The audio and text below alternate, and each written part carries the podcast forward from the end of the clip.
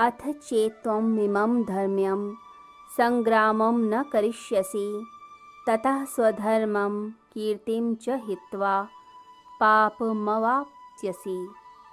और यदि तुम इस धर्म युद्ध को स्वीकार नहीं करोगे तो स्वधर्म और कीर्ति को खोकर पाप को बटोर लोगे। अकीर्तिम चापी भूतानि, कथयिष्यन्ति ते व्ययाम। संभावितस्य चा कीर्ति मरणादतिरिच्यते। और सब लोग तुम्हारी बहुत काल तक रहने वाली अपकीर्ति को भी कहते रहेंगे। और सम्मानित पुरुष के लिए अपकीर्ति मरण से भी अधिक होती है। भया प्रणादुप्रतं मस्यन्ते, त्वं महारथः, येषां च त्वं बहुमतः भूत्वा यास्यसि लाघवम्। और जिनके लिए तुम बहुत माननीय हो, उनके लिए अब तुम तुच्छता को प्राप्त होगे। वे महारथी लोग तुम्हें भय के कारण युद्ध से निवृत्त हुआ मानेंगे। भगवान श्री कृष्ण स्वधर्म की बात करते हैं कि अपना स्वभाव, अपने कर्तव्यों का पालन करना चाहिए। जो आपका स्वभाव है, यदि आप उसमें आगे बढ़ते हैं तो ज़िंदगी में सफलता हासिल करते हैं। यदि किसी की कला में रुचि है और उसे बिज़नेस में लगा दिया जाए तो बिज़नेस में सक्सेसफुल नहीं होगा। यदि साइंटिस्ट दिमाग है और उसको व्यापार की तरफ़ लगाया जाए तो व्यक्ति दुखी ही रहेगा। और व्यापारी व्यक्ति को यदि चित्रकार बनाया जाए तो वह सफलता प्राप्त नहीं करेगा। तो आप जिस चीज़ में निखर सकते हैं, बढ़ सकते हैं, आपको वही करना चाहिए। कई बार माँ बाप प्रेशर देते हैं बच्चों को कि तुम वो करो जो मेरे सपने थे। अब बच्चा उसके अंदर कुछ और योग्यता है तो माँ बाप उस योग्यता को कई बार दबा देते हैं। माँ बाप के सपनों का बोझा उठाकर बच्चे जी नहीं पाते। बनना तो कुछ और, बन गए कुछ और तो ज़िंदगी दुख में बीतती है। भगवान श्री कृष्ण अर्जुन के स्वधर्म को, स्वभाव को समझते हैं, इसलिए बार बार प्रोत्साहित करते हैं कि, अर्जुन, तू युद्ध में लड़, तू क्षत्रिय है। आज तू भागने की बात ज़रूर कर रहा है, परंतु यह जो मौका है, जब ये चूक जाएगा तू तो तुझे बड़ा पश्चाताप होगा। तब तू दुखी होगा, फिर दोबारा ये मौका नहीं मिलेगा तुझे। और तेरा अपयश होगा, लोग मज़ाक बनाएँगे, उपहास करेंगे। और अभी नहीं, आगे के जन्मों तक लोग बोलते ही रहेंगे। तो मनुष्य के लिए अपयश मर जाना ही है। तो उस अपयश को सह नहीं पाएगा। अपने स्वभाव के अनुसार काम कर। रविंद्रनाथ टैगोर के विषय में कहते हैं कि उनके बहुत सारे भाई बहन थे। उनके माता पिता अपने बच्चों को योग्य बनाने के लिए बड़ा प्रयास करते। रविंद्रनाथ के पीछे भी पड़े रहते कि और दूसरे भाई बहनों की तरह यह भी पढ़े लिखे पीछे पड़े रहते। बहुत प्रयास किया पढ़ाने लिखाने का और चीज़ें कराने का। अब उस घर में एक नियम था कि बच्चे के जन्मदिन पर उसके बारे में बड़े बूढ़े भविष्यवाणी करते थे कि बच्चा क्या करेगा। तो उनके सभी भाइयों के लिए बहुत अच्छी अच्छी बातें लिखी थी। परंतु रविंद्रनाथ की माँ ने स्वयं रविंद्रनाथ टैगोर के बारे में लिखा कि रवि से हमें कोई आशा नहीं है। बाकी सब बच्चे चमकदार हैं। कोई यूनिवर्सिटी टॉपर है, कोई फ़र्स्ट आता है, कोई इंजीनियर है, कोई डॉक्टर है, परंतु ये मेरा बच्चा इसमें चमक नहीं, फीका है। और आज हम देखें तो हमारी ज़ुबान पर जिवा पर रविंद्रनाथ टैगोर का नाम है। हम सिर्फ़ उन्हें जानते हैं, हमें नहीं पता उनके चमकदार भाइयों के बारे में। वो क्या थे, क्या करते थे, हम नहीं जानते। क्योंकि टैगोर ने जो उनकी कला थी, जो उनकी पोइट्री थी, उसी में जीवन लगाया। इसीलिए प्यारा सा उनका फूल खिला। कर्म फूल की तरह खिलता है, आनंद बन जाता है जब उसे किया जाता है। जो स्वधर्म है, जब मनुष्य उसमें चलता है, जो स्वभाव है, उसके अनुरूप ज़िंदगी को जीता है तो मनुष्य खुश रहता है, आनंदित रहता है। सारी दुनिया जो दुखी है, वो डिस्प्लेसमेंट के कारण है। जो कलाकार है, वो टेक्नीशियन का काम कर रहा है और टेक्नीशियन कलाकार का काम कर रहा है। जो आप हैं, जो अंदर से निकलता है, वही सत्य है। भगवान कहते हैं, वही करो और जब तुम वह नहीं करोगे, तुम क्षत्रिय हो और युद्ध नहीं करोगे और ज्ञानियों की तरह बातें करोगे, ज्ञान की तरफ़ भागोगे, इस मौके को चूकोगे तो मौके को चूकने के बाद तुम ही दुखी रहोगे, इसलिए अपने स्वभाव के अनुसार कार्य करो। भगवान श्री कृष्ण एक बात और भी समझाते हैं अर्जुन को कि डरो मत, क्योंकि जो डरता है, वो व्यक्ति लक्ष्य की प्राप्ति कभी भी नहीं कर सकता।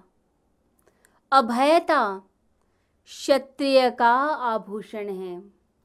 जो अभय है, जो निर्भय है, उसी का निशाना लगेगा, लक्ष्य पर पहुंचेगा। और जो डरा हुआ व्यक्ति है, वो कांपता रहता है। जैसे शराबी के पैर कांपते हैं, ऐसे ही निशाना कांपता है। तो डरे नहीं, अपने कर्मों को करें। अभय बने। कहते हैं चीन में एक धनुर्धर हुआ। अपनी विद्या में पारंगत था तो राजा के पास गया कि, राजन, मैं बहुत वीर हूँ, प्रतियोगिता कराइए। मुझसे ज़्यादा अच्छा तीरंदाजी कोई नहीं कर सकता, धनुर्विद्या में पारंगत कोई नहीं हो सकता।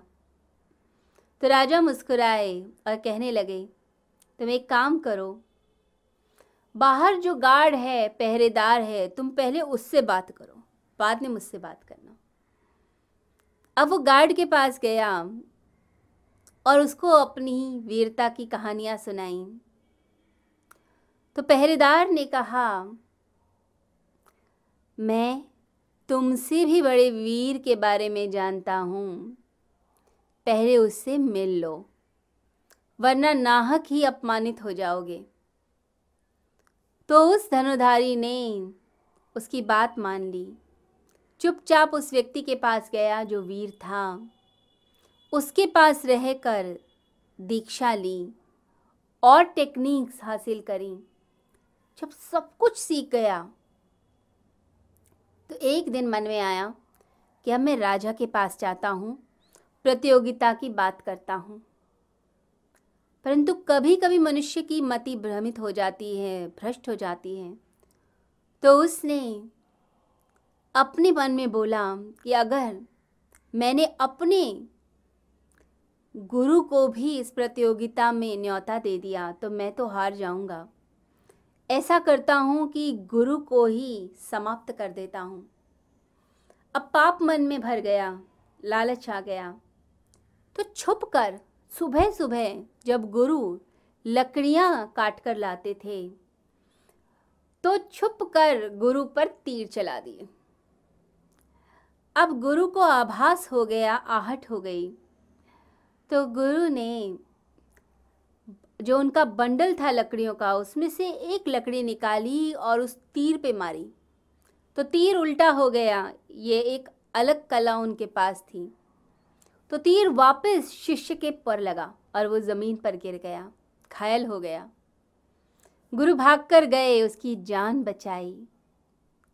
बाण निकाला और कहा कि क्यों करते हो ये सब? तुम पहले ही कह देते, मैं प्रतियोगिता में आता ही नहीं, क्या ज़रूरत थी? तुम्हें अभी भी शिक्षा की, दीक्षा की आवश्यकता है। मेरे से भी बड़े मेरे गुरु हैं उनके पास जाओ। अब वह उस वृद्ध गुरु के पास मिलने चल पड़ा। अब पहाड़ों को पार करके एक ऊँचे पहाड़ की चोटी पर गुरु रहते थे तो वहाँ पहुँचा। जैसे ही जंगल पार करके, पहाड़ पार करके गया तो वृद्ध गुरु दिखे। उसने कहा, क्या आप वही हैं जिन्हें मैं ढूंढ रहा हूँ? आप ही धनुर्धारी हैं। तो वृद्ध गुरु मुस्कुराए, महागुरु मुस्कुराए और कहने लगे हाँ मैं वही हूँ। तो उसने कहा, मैं धनुर्धारी हूँ, वीर हूँ, आपसे शिक्षा लेने आया हूँ। तो गुरु ने मुस्कुराकर कहा तो क्यों धनुष बाण का बोझा लिए फिरते हो? जो अपनी विद्या में पारंगत हो जाता है, वह बोझा लेकर नहीं घूमता। यदि आप किसी कला में निपुण हैं तो फिर बोझा लेकर नहीं घूमते हैं। वो आपके मन में, आपके रोम रोम में बस जाती है। उसे कहा कि चलो समझाता हूँ। तो पहाड़ की चोटी पर गुरु पहुँचे। अब उनके पैर के जो पंजे थे, वो चोटी पर थे। और उनकी गर्दन खाई में झाँक रही थी, नीचे गहरी खाई और वो पर्वत की चोटी पर। हल्का सा हवा का झोंका आता तो गुरु गिर जाते। तो उन्होंने कहा, बेटा, मेरे पास आओ, डरो मत। तुम भी ऐसा करो। तो जो धनुर्धारी था, घबरा गया। कहने लगा, आप यहाँ खड़े कैसे हैं? मेरे तो हाथ पैर काँप रहे हैं। हल्का सा हवा का झोंका और आप गिर जाएँगे। मैं अपनी जान गंवाना नहीं चाहता। तो गुरु मुस्कुराए और कहने लगे, जो इतना डरा हुआ है, वो तो कांपेगा ही। तुम डरे हो, इसलिए काँप रहे हो। जो डरना है, वो क्षत्रिय का आभूषण नहीं है, उसका गुण नहीं है। अभयता क्षत्रिय का गुण है। तो तुम पारंगत होना चाहते हो धनुर्विद्या में तो पहले अपने डर पर काबू पाना सीखो। तो गीता में भगवान श्री कृष्ण यह समझाते हैं अर्जुन के द्वारा संपूर्ण मानव जाति को कि यदि डरोगे, घबराओगे तो तुम क्या ज़िंदगी में प्रगति करोगे, सफलता हासिल करोगे? यदि सफलता चाहिए, लक्ष्य भेदन करना है तो डरना छोड़िए। अर्जुन को भी हिलाते हैं कि तो डर मत मत घबरा। नहीं तो अपयश होगा और तेरी कीर्ति पर धब्बा लगेगा। इस डर को तू छोड़। और लड़।